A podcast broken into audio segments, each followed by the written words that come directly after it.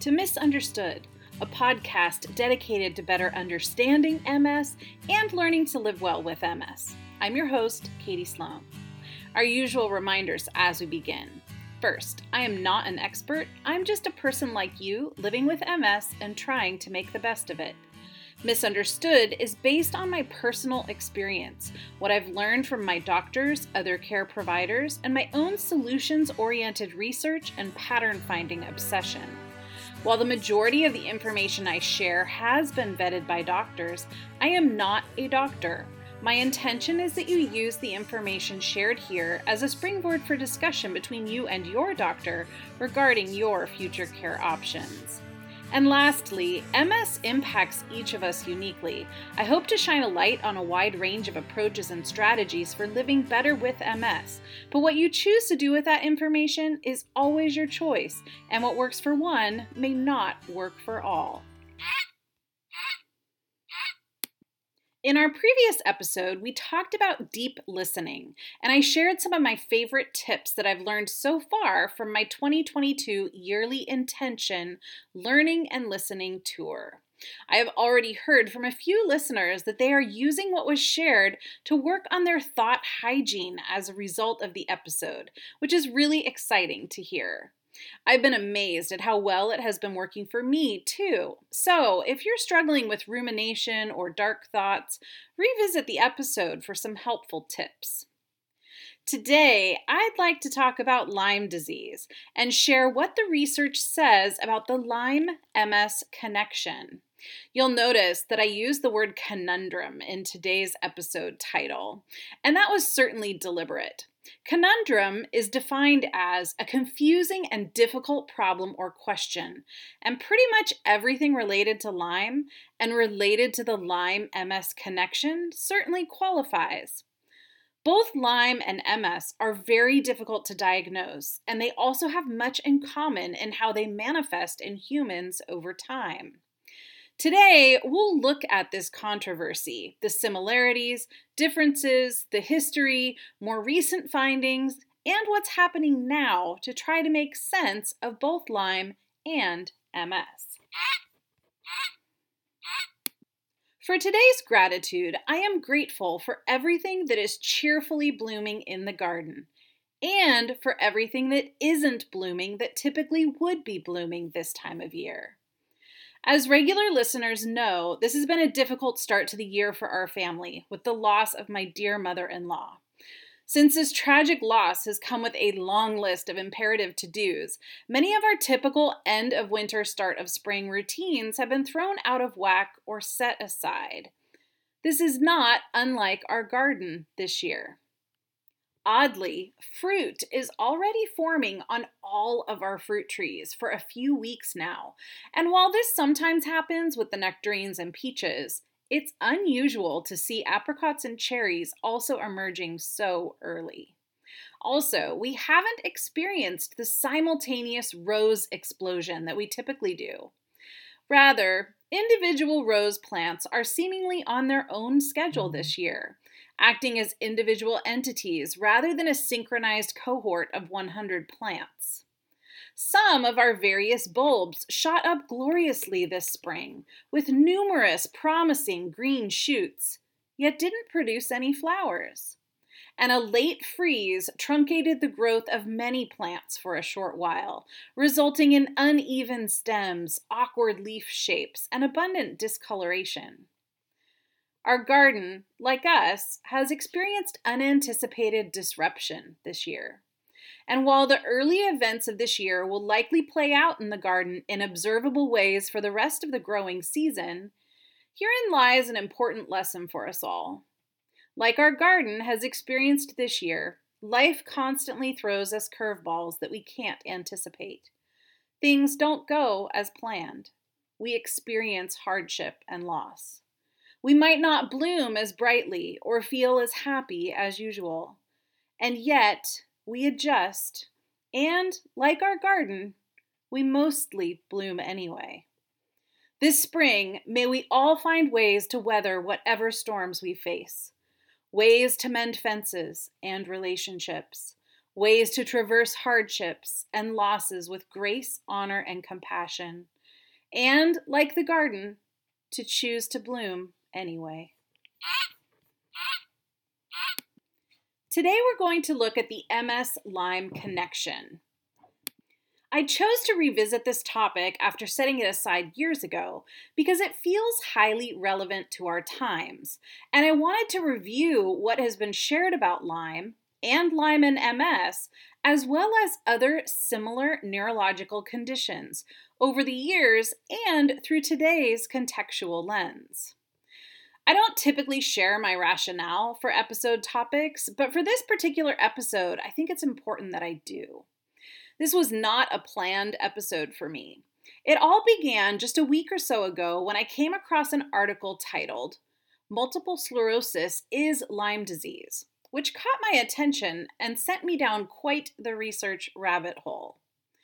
I'll share some titles of articles that I read, and you'll see right away that this is a contentious topic with much polarity and true experts with substantial clout on both sides. MS is Lyme, anatomy of a cover up. MS is not Lyme disease. Lyme, no link to MS, ALS, Alzheimer's, autism, or Parkinson's.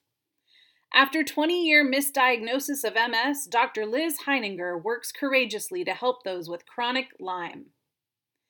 Lyme deaths versus MS deaths. MAP, significant overlap. MRI images in Lyme disease may appear similar to the demyelinated areas seen in the white matter of the brain MRI of patients with MS. Treating MS and Lyme disease with antibiotics. Mother diagnosed with MS and facing a life in a wheelchair is cured after she discovered her symptoms were due to a tick bite. Is there a causal relationship between Lyme disease and ALS? Couple misdiagnosed with MS, then diagnosed with Lyme disease. Treatment of ALS and MS with anti Lyme disease antibiotics. Lyme related to MS, fibromyalgia, Parkinson's, lupus, chronic fatigue syndrome, ALS, autism, and other conditions. Comparison maps pertaining to Lyme, canine Lyme, and MS. Lyme disease, EBV, and the immune system. Former Lunenburg counselor misdiagnosed with Lyme, now told he has ALS. Debunking when ALS is Lyme. The hidden relation between fibromyalgia and EBV. Lyme co infections with EBV. Lyme disease serology in ALS. Study disproves link between Lyme and Alzheimer's. Misdiagnosis of Lyme disease as MS. Dementia in patients with Lyme. Lyme disease and MS, fact and fiction. EBV is the possible cause of fibromyalgia. Confounding issues in the diagnosis of MS, Lyme disease testing. Lyme Borrelia antibodies found in MS patients.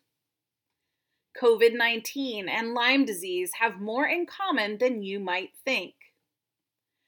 Are chronic fatigue syndrome and EBV related?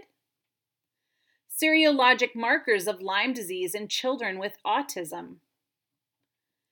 Influenza triggers relapses in MS. EBV reactivation may be the cause of long COVID. Concurrent neuroborreliosis and Alzheimer's. Studies suggest EBV and bacterial infections, especially Lyme Borrelia, play a role in etiology of MS. The role of EBV in ITP. COVID 19 and the risk of MS relapse. Lack of serum antibodies against Borrelia in children with autism. Lyme can cause MS or mimic it. Does Lyme disease induce autism in children? Pseudoscience alert Lyme induced autism. As you can deduce from this sample of the wide range of titles that either strongly support or strongly deny the linkages between Lyme, MS, ALS, Parkinson's, autism, and dementia, there is clearly no clear answer. So, today we're going to delve into this mess so that we can try to make sense of it and also see if there's anything relevant for each of us to take away from this ongoing conundrum. After I read a bunch of articles and was more confused than ever, I reached out to a dear lifelong friend who lives with Lyme and a smattering of other autoimmune symptoms, in addition to now living with long COVID symptoms since early 2020. Her reply piqued further interest because, given all she has experienced living with Lyme for a very long time and working with an endless list of doctors and specialists, she believes that Lyme, MS, Epstein Barr virus, or EBV, in the presence of the MTHFR gene, may all be connected, and with long COVID more recently added to the list. I have never experienced genetic testing for the MTHFR gene or been tested for Lyme, but I'll share here that I personally experienced a nasty tick bite in my early 20s while traversing the Sierra foothills of California, which is an area where Lyme infected ticks can live. As a side note, on state public health websites, in the vector borne disease section, you can access your individual county data for a variety of vector borne diseases like West Nile virus, Lyme, hantavirus, and others. Knowing what bacterial, parasitic, and viral risks reside in the county where you live or the counties where you travel can be quite helpful in learning how to safely avoid infection and what symptoms to look for if you do become infected. Back to that pesky tick bite I mentioned. I actually don't know how long the tick was burrowed inside me, which is unfortunate since most research shows a tick must be attached a minimum of 36 to 48 hours in order to successfully transmit Lyme. This tick chose to burrow into my skin on the side of my rib cage under my bra strap, so I mistakenly thought the irritation I was experiencing was simply chafing from my bra strap while hiking and sweating in the hot Sierra sun. I discovered the tick while showering. I had someone remove it, but the tick was destroyed in the process, so we were never able to get it tested for Lyme. I do not recall experiencing the telltale bullseye rash or erythema migrans, or EM as it's called, at the bite site. But I was interested to learn in my recent research that this rash that is experienced by 60 to 80% of Lyme patients may reappear on other areas of the body as well. And I do remember experiencing such rashes in several places on my body that were irritating and very warm to the touch. Although, since it was so many years ago now, I cannot pinpoint the exact location on the timeline for definitive correlation. But part of me has also always wondered about this tick experience, mm-hmm. since this was about the time I started experiencing light sensitivity to the extent that I had to wear sunglasses mm-hmm. anytime I was outside. And it's also when I started developing food sensitivities, some 20 years prior to my MS diagnosis. This resurfacing curiosity, layered upon the articles I had read and my discussion with my friend with Lyme, inspired my research this past week. So, let's dive in. I'll repeat mm-hmm. here from the get go that there is no current consensus, and that this is a highly contentious topic which is made clear by both sides. That said, I believe progress will be made when more people like us who understand the lived experience of MS have a better understanding of Lyme and its possible connection to MS and EBV. So, my hope is that today, while I share information about Lyme and MS and similar conditions, that we each listen critically and reflect on our own lived experiences, symptoms, and beliefs. And as always, I welcome outreach if this episode sparks a desire for connection and continued conversation. Much of what I'll share in this episode moving forward is from three resources. The original 2009 documentary called Under Our Skin, available on YouTube, the Under Our Skin 2 Emergence 2015 documentary, available on Vudu or YouTube, and a 2013 UCSF Osher Mini Medical School for the Public presentation by Dr. Richard A. Jacobs called The History and Current Controversy of Lyme. After watching these, I sought after more current updates to learn what's happening now in this arena, which I'll also share. Let's first address EBV, or Epstein Barr virus. EBV has been in the news quite a bit lately as a potential environmental activator of MS. While we won't talk much about EBV today, it's important to know that 95% of the world's population is EBV positive. This spread is pretty astonishing when we learn that EBV was first discovered in 1964, then linked to mononucleosis in 1968. EBV, in a recent article published in the journal Science, is, as of now, solidly believed to be an environmental trigger for MS.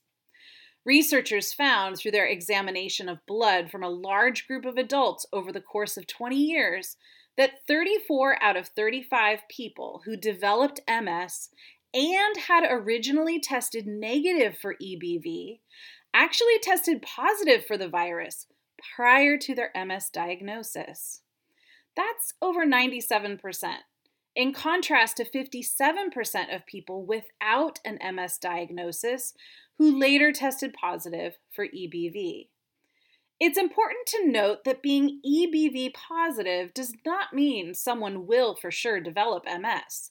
But the study did find that a new EBV infection in adults increased the risk of developing MS by 32 times.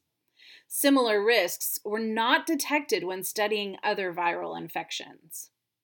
Other studies have shown when people like us already diagnosed with MS experience a new EBV infection, it can trigger further progression. So, further development of vaccines and antivirals could prove to be a serious game changer for us. Now, let's shift to look at Lyme. Lyme is believed to be caused by four main species of the bacteria Borrelia all of which are carried by deer ticks and transmitted to humans and other species through the tick's bite. The difference in these four species is mainly where they are prevalent in the world. Bacteria are often confused with viruses, as both can cause similar infections in humans and other species. What's most important to know is that current science adheres to the belief that antibiotics can effectively kill bacteria, but are not effective against viruses. While I likely don't need to have to tell you that there is much people do not agree upon regarding a current virus of the times, COVID 19, regardless our personal beliefs about the seriousness of the COVID 19 ongoing pandemic or how to mitigate said virus, we can hopefully all agree on the basic science that COVID 19 is a virus with the potential to cause debilitating ongoing neurological symptoms that negatively impact numerous body systems in humans and likely other living species on our planet.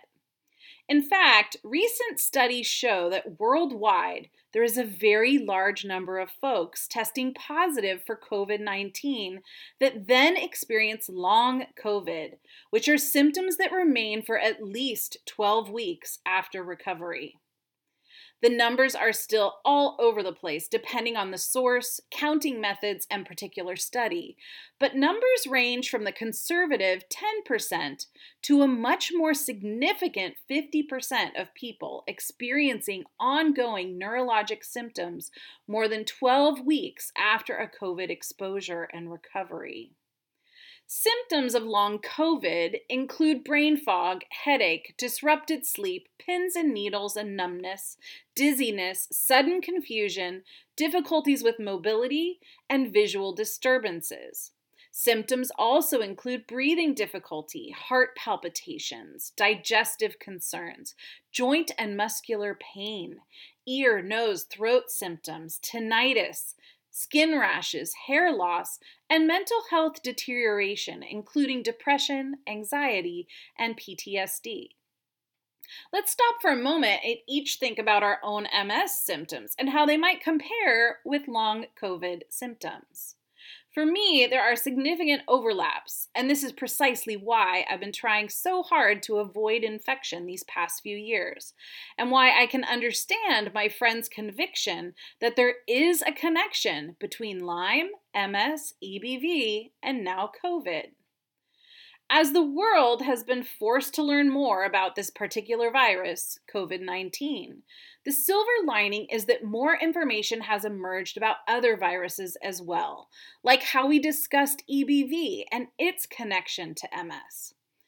It's interesting to note that EBV is also currently being researched as a possible activator of Lyme disease as well. There is still much to learn about viruses and bacteria and their long term impact on humanity. So, today, let's look backwards to see if another look can help us make sense of what we're currently facing and hopefully get us to think critically about the complexity of our own MS diagnoses and manifestation of our ongoing illness. First, some background and general information about the original award winning documentary Under Our Skin. The documentary introduces us to the small town of Lyme, Connecticut, where, in the early 1970s, a mysterious illness impacting many families in the area was first diagnosed as juvenile arthritis, mm. only to eventually be categorized as Lyme disease, an illness triggered by a small spiral shaped bacterial microorganism named Borrelia burgdorferi. Those left untreated suffer chronic, debilitating bouts of illness, often losing their ability to work and unknowingly passing along the disease to their offspring. Following a 1975 report to the state health department about these unusual developments, two doctors set out to learn more.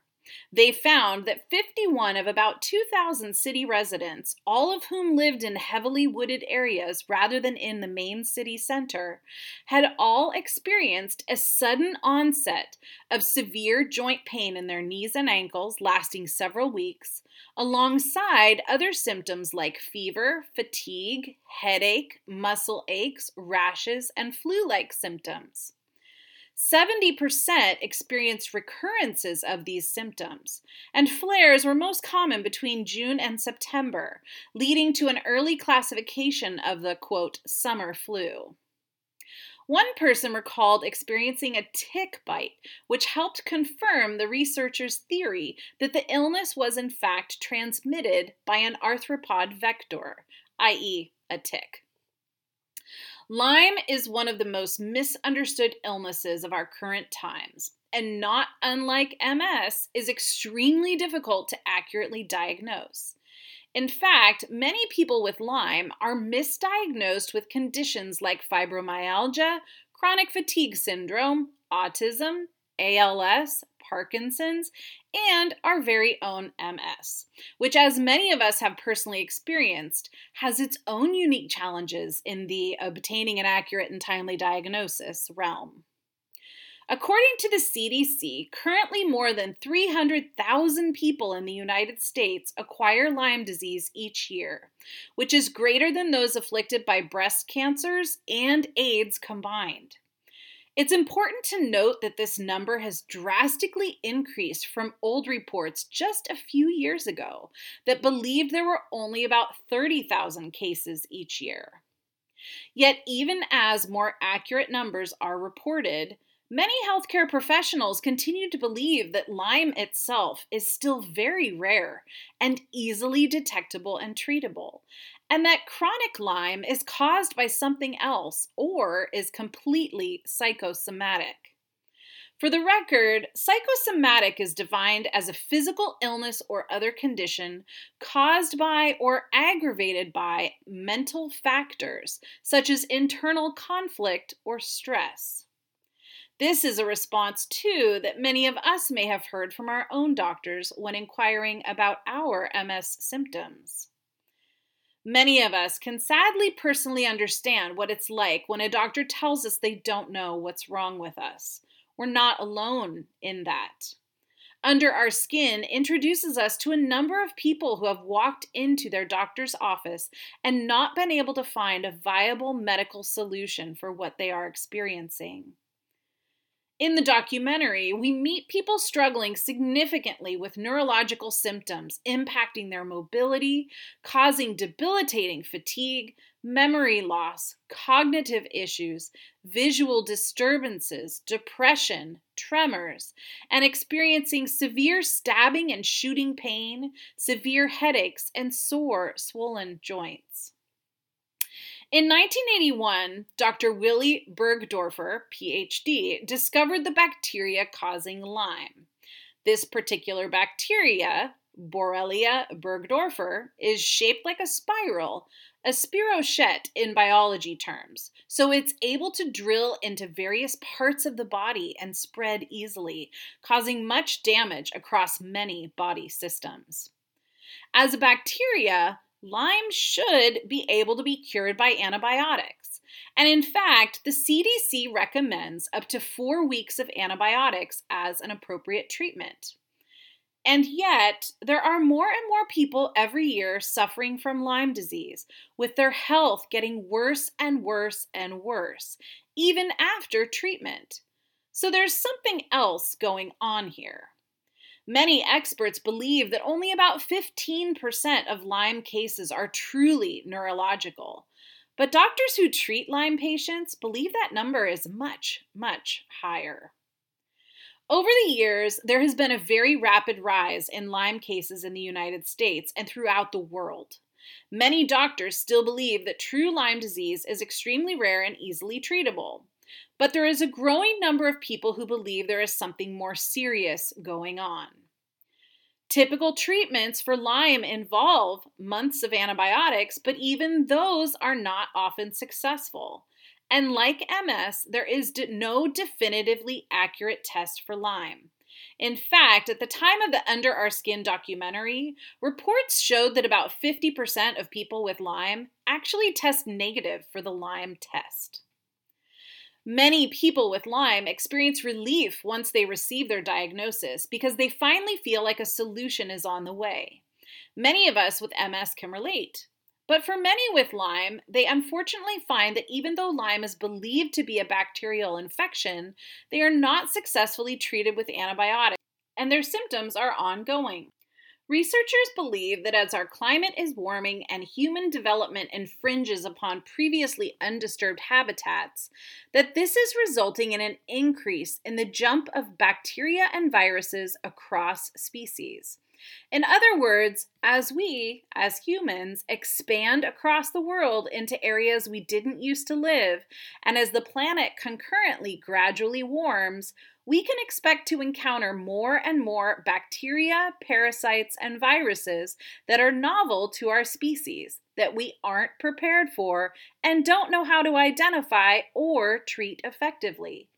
The most recent of these to emerge is COVID 19. It won't be the last.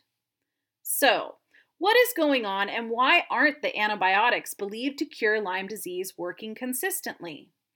Ticks feed on a host for up to five days, allowing for substantial transmission.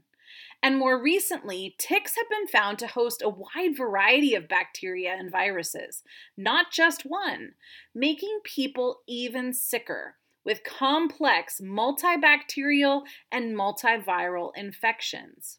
Symptoms of what has been categorized as chronic Lyme are as follows. And again, when I share this list, be thinking about which of these you may have experienced as someone living with MS. Chronic Lyme symptoms include severe fatigue, neck stiffness and pain, joint pain, headache, migraine, a variety of visual disturbances, including light sensitivity, impaired muscle movement and loss of limb mobility, and fine and gross motor ability, common miscarriages, facial paralysis, Bell's palsy, irregular heartbeat, liver and brain inflammation, as well as inflammation of the heart, fever, chills, muscular pain, arthritis, meningitis, sleep and mood disturbances, speech difficulties, cognitive defects such as impaired memory, twitches, tremors, and skin disturbances like ASA, which causes the skin to look like parchment paper. Often these symptoms wax and wane, similar to relapsing remitting MS. The Under Our Skin documentary and the sequel also address how many researchers, insurance companies, and pharmaceutical companies, specifically around Lyme, were believed to stop focusing on seeking solutions for people living with Lyme and started focusing rather on other pathways where they would benefit from capitalistic gains. This mirrors a common feeling amongst folks with MS who feel like it's in our doctors, insurance, and pharmaceutical companies' best interest to keep us sick rather than truly treating the root cause of our illnesses. Dr. Alan MacDonald has studied the connection of Lyme disease to Alzheimer's and multiple sclerosis. He found that 70% of Alzheimer's brains contained Borrelia, which again is the Lyme disease spirochete. Another clinic shared that in all their years of practice, they have not had a single MS, ALS, or Parkinson's patient that did not test positive for Borrelia. Yet, current belief by mainstream medicine is that Lyme has nothing to do with Alzheimer's, MS, ALS, autism, or Parkinson's, and that Lyme is still easily treatable by antibiotics within several weeks. So those who remain sick long after must have something different or some other condition. Because of existing documentation, if you're one of those many unlucky people, insurance is unlikely to approve any long term treatment for chronic Lyme, leaving many of these patients in a state of despair. It's such a contentious issue that many people living with Lyme feel like Lyme is a political and economic disease as much as it is a bacterial borne infection. Some physicians who choose to continue to treat long term Lyme past the CDC recommendations have had their licenses suspended and have been fined hundreds of thousands of dollars, putting many out of practice. Many of these complaints derive from insurance companies who feel like the way these doctors are treating their patients is costing them a lot of needless money that frankly they don't want to spend. Most famous is Dr. Charles Ray Jones in Connecticut. Dr. Jones is the world's leading pediatric Lyme specialist. He has treated well over 15,000 children from around the globe over a period of more than four decades. He has helped countless more through his training of other doctors and through sharing his knowledge at conferences for both medical professionals and patients. Many patients credit Dr. Jones for saving their lives and the lives of their children. It hurts my heart to hear about insurance dictating care and leaving so many without viable solutions. As someone currently facing a likely change in MS treatment because insurance doesn't want to continue to cover my treatment that has been effective since 2016, it's not too much of a stretch to believe this might be true. The good news is that federal Lyme disease funding is currently on the rise, so hopefully we will know more about Lyme very soon, as well as its possible connection to other illnesses. I firmly believe that as we further unravel the mystery that is Lyme, that it will illuminate critical information about MS, ALS, Parkinson's, and other related neurological conditions, including those caused by EBV and COVID 19. The more we know, the better treatment and long term outcomes we can expect. The CDC is currently tasked with developing and implementing methods to improve surveillance to more accurately report disease occurrence, as well as developing a process for estimating the prevalence of post treatment Lyme disease syndrome, or what others call chronic Lyme. They are focused on improving early diagnosis and treatment to prevent the development of late stage disease and more serious subsequent long term disability. The CDC has also been encouraged to coordinate with mental health experts to better understand the links between tick borne disease and psychiatric illnesses.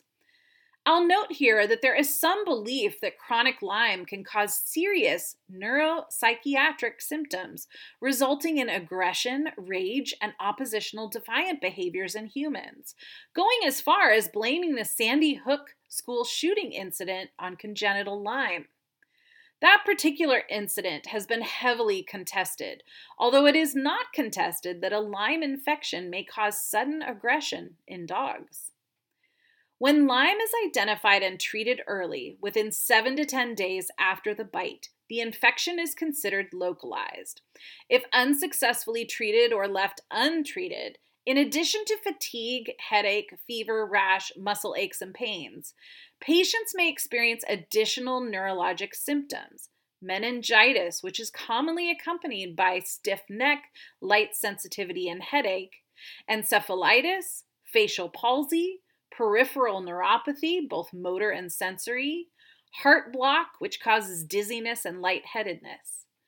Within months to years, 60% experience what is considered late stage infection, with arthritis of the large weight bearing joints, most often knees, ankles, and hips. They may also experience peripheral neuropathy with pain, numbness, and tingling, most common in hands and feet, as well as cognitive impairment and spasticity. So, like most diseases, it's better to seek treatment early. But what if you aren't aware you were bitten and symptoms come on gradually and you're not sure what's going on? Much of the ongoing heated controversy around Lyme is how it's tested and diagnosed. The current thinking of IDSA Lyme experts is that all patients with objective neurologic, cardiac, or joint mm-hmm. abnormalities associated with Lyme disease have a detectable serologic response to Borrelia. Testing for Lyme has mostly been done through utilization of the ELISA test, which is an enzyme linked immunoassay test. It's a two stage serologic test. The first stage picks up Lyme and a bunch of other possible culprits. If that test comes back negative, current protocol states there is no further testing ordered and the person is considered Lyme negative even if they have symptoms that continue. If the first stage test comes back positive, the second test, the Western blot test, comes into play. 94 to 99% of people with Lyme test positive on this test, according to the IDSA, the Infectious Disease Society of America. But hold that thought for a moment, because not everyone believes this to be true. In fact, a 2005 Johns Hopkins study found that using the ELISA and Western blot misses up to 75% of positive Lyme cases. There are also many patients with Lyme who test negative on the initial ELISA test, yet have fully diagnostic Western blots. Numerous Lyme literate doctors, or LLPHs, don't believe in the efficacy of these tests, and they have personal experience with numerous patients they believe have Lyme that do not test positive on these tests. And they believe that number might be as high as 90% of people living with Lyme who do not test positive on the currently available tests. They also suggest many people get tested too early before there's a detectable amount of Borrelia in their systems, so they may also test negative for that reason. And what happens to many of these patients past testing is that they are left with a doctor telling them they do have Lyme, but a healthcare system telling them they don't, and therefore insurance will not pay for any of their continued care. Groups like the LLPH, the Lyme Literate Physicians, or ILADS, International Lyme and Associated Disease Society, as well as European equivalents such as the Borreliosis Society in Germany and the Dutch Lyme Association are working closely with powerful patient advocacy groups to find solutions for people suffering from chronic Lyme and are interested in expanding treatment as well as finding more accurate diagnostic tools. There's definitely something amiss when it comes to both treating and understanding Lyme. And it gets even more disturbing the deeper into the controversy you go. For example, at one point in 1998, there was a very effective vaccine available for Lyme. It was found to be 78% effective, and yet it was completely discontinued in 2002 because of fears of lawsuits from vaccine induced adverse effects, and insurance companies did not want any of that liability. This is just one example of our litigious society resulting in a lost medical solution for many. What's widely considered the best current test for Lyme is conducted by a company in the San Francisco Bay Area called iGeneX. Since they've been heavily fined in the past for using a more comprehensive set of guidelines than the CDC currently allows, to avoid future litigation, they now legally have to share two sets of results based on the CDC guidelines for Lyme and what more Lyme literate physicians believe to be more accurate. So, for example, when you receive your test results, it might say that your CDC interpretation is negative, while your iGeneX interpretation is positive.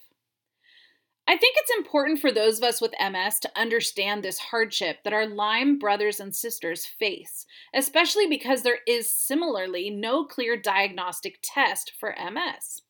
We often think we are alone in the struggle for an accurate diagnosis, since on average it can take three to five years to arrive at an MS diagnosis. What this research on Lyme has taught me is that we are definitely not alone in this struggle.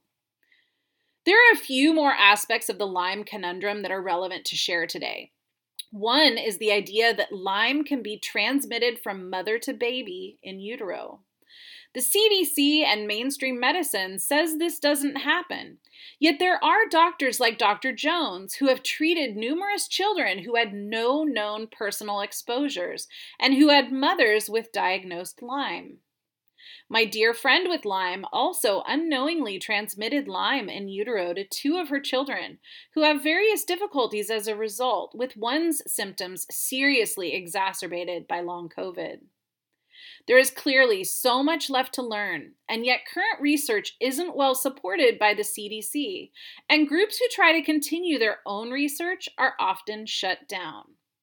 Those who are bucking the system and doing the research anyways are finding new discoveries that may change everything. For example, in Norway, a recently developed culture method was developed as a potentially more accurate and reliable method to test for Borrelia. It's a microscopic test where researchers can actually see the Spirochete borrelia. Unfortunately, the lab was shut down, preventing further research for now. Another recent discovery has been made that shows the Borrelia spirochete can survive and thrive in biofilm. In the human body, bacterial biofilms can be found on many surfaces, such as the skin, teeth, and mucosa. Plaque that forms on teeth is an example of a biofilm. We know now that most bacteria are capable of forming biofilms. Why does this matter when we're talking about Borrelia and Lyme?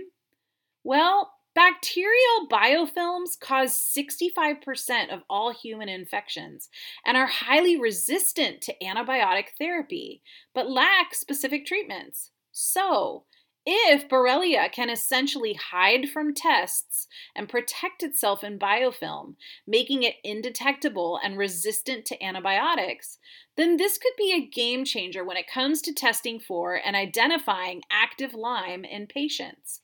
And it makes sense. No wonder there are so many people living with Lyme for whom four weeks of antibiotics was insufficient. What's scary about Borrelia being able to hide in biofilm is that Lyme and other bacteria that can also hide in biofilm may be able to be sexually transmitted through genital secretions, as evidenced by same strain detection in married couples. There was an article about this in Outside Magazine a while back, but the CDC shut down that avenue of thinking pretty quickly.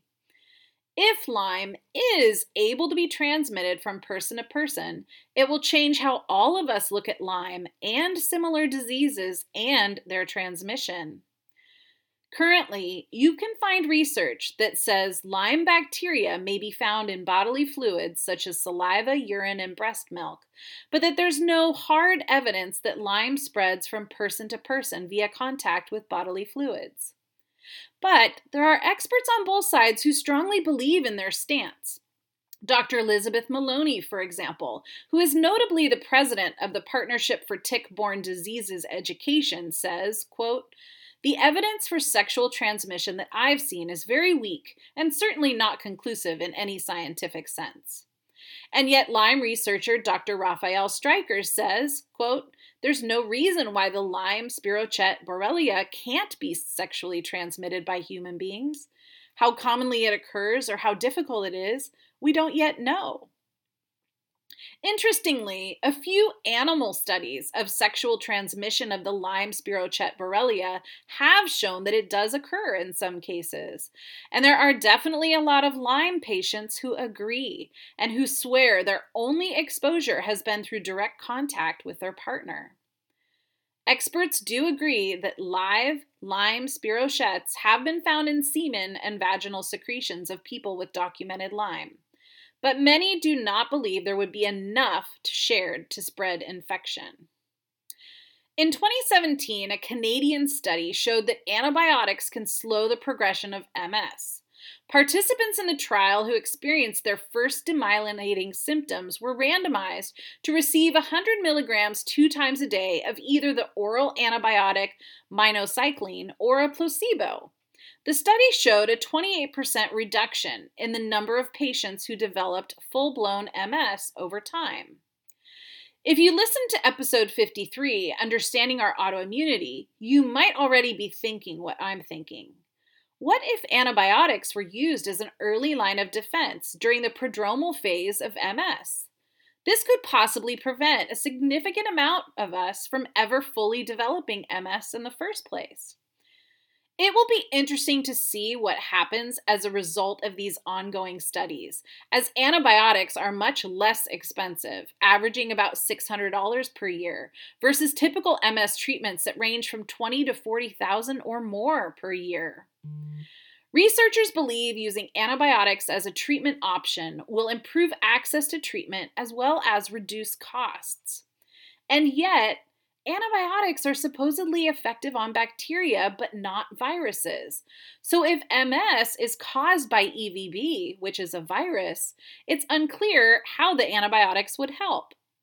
Clearly, there is much more to be learned, but how wonderful would it be to have more affordable treatment options for MS that would make them more accessible and less of an equity issue?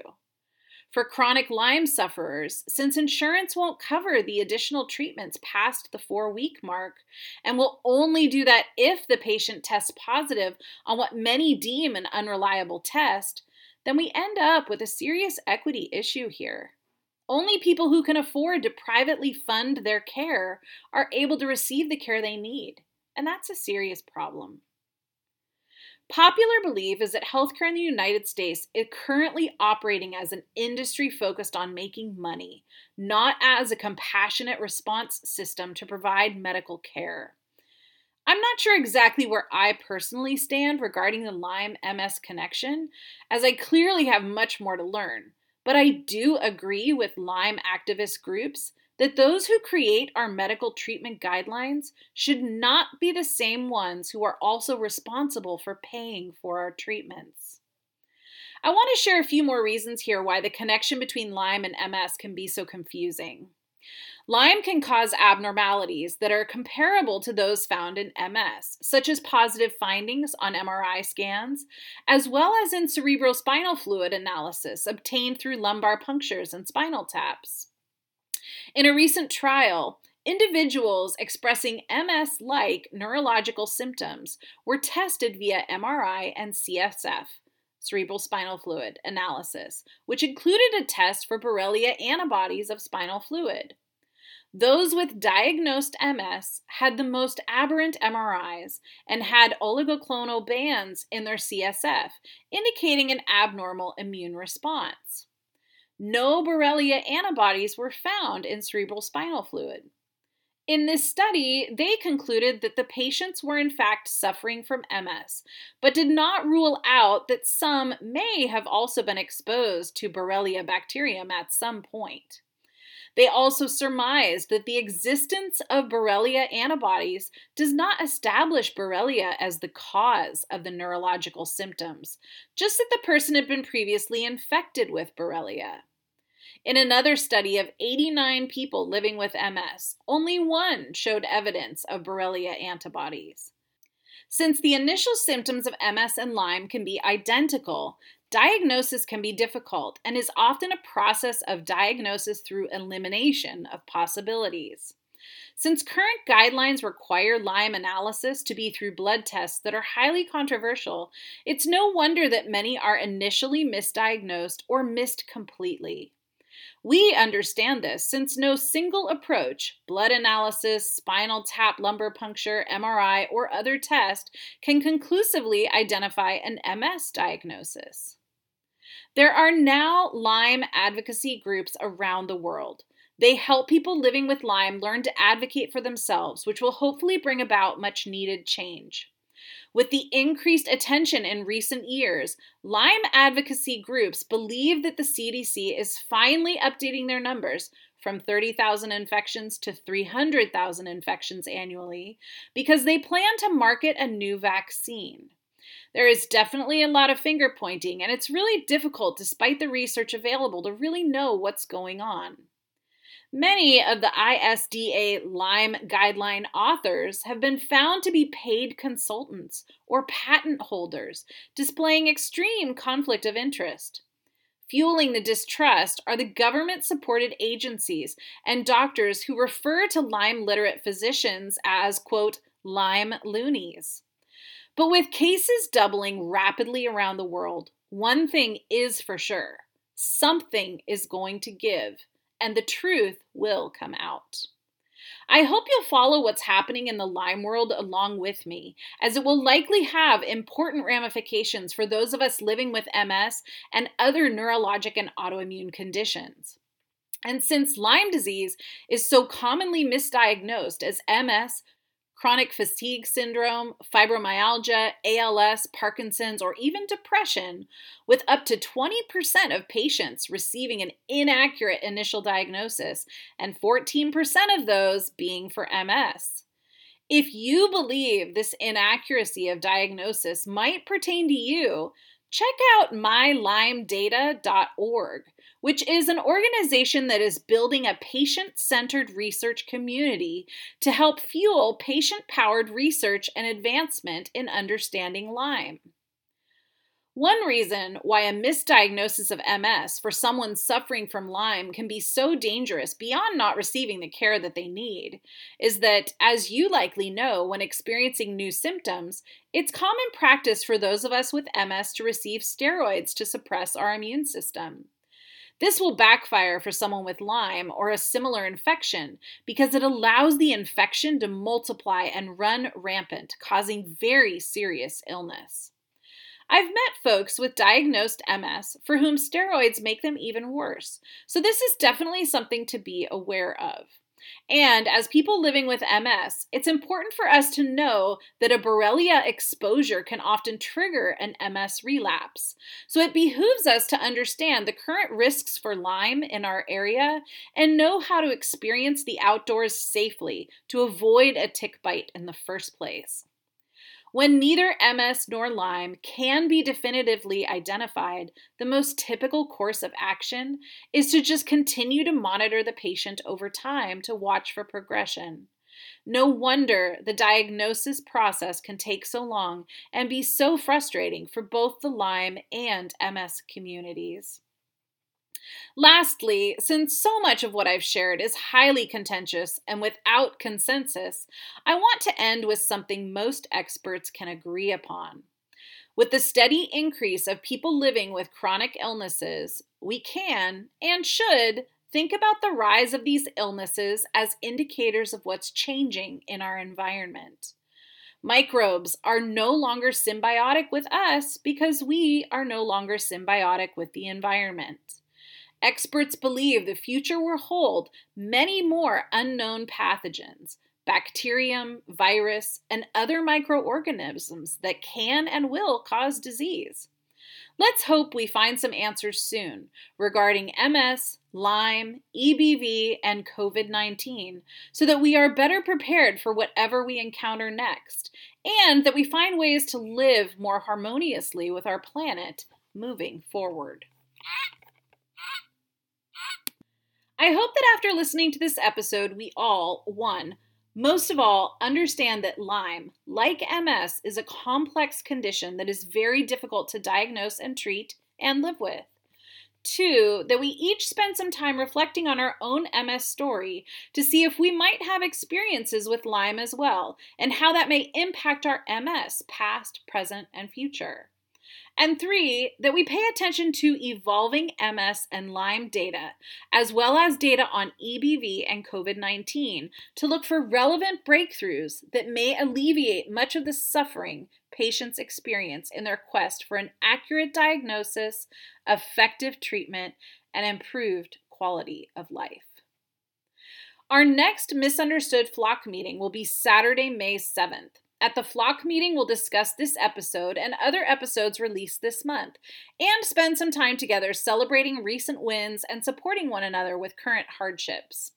If you're not yet a flock member but would like to be, join us. We are all people living with MS that meet via Zoom the first Saturday of each month to support each other and continue our learning on the episode topics.